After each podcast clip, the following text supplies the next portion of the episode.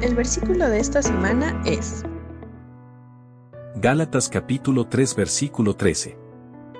Pero Cristo nos ha rescatado de la maldición dictada en la ley. Cuando fue colgado en la cruz, cargó sobre sí la maldición de nuestras fechorías.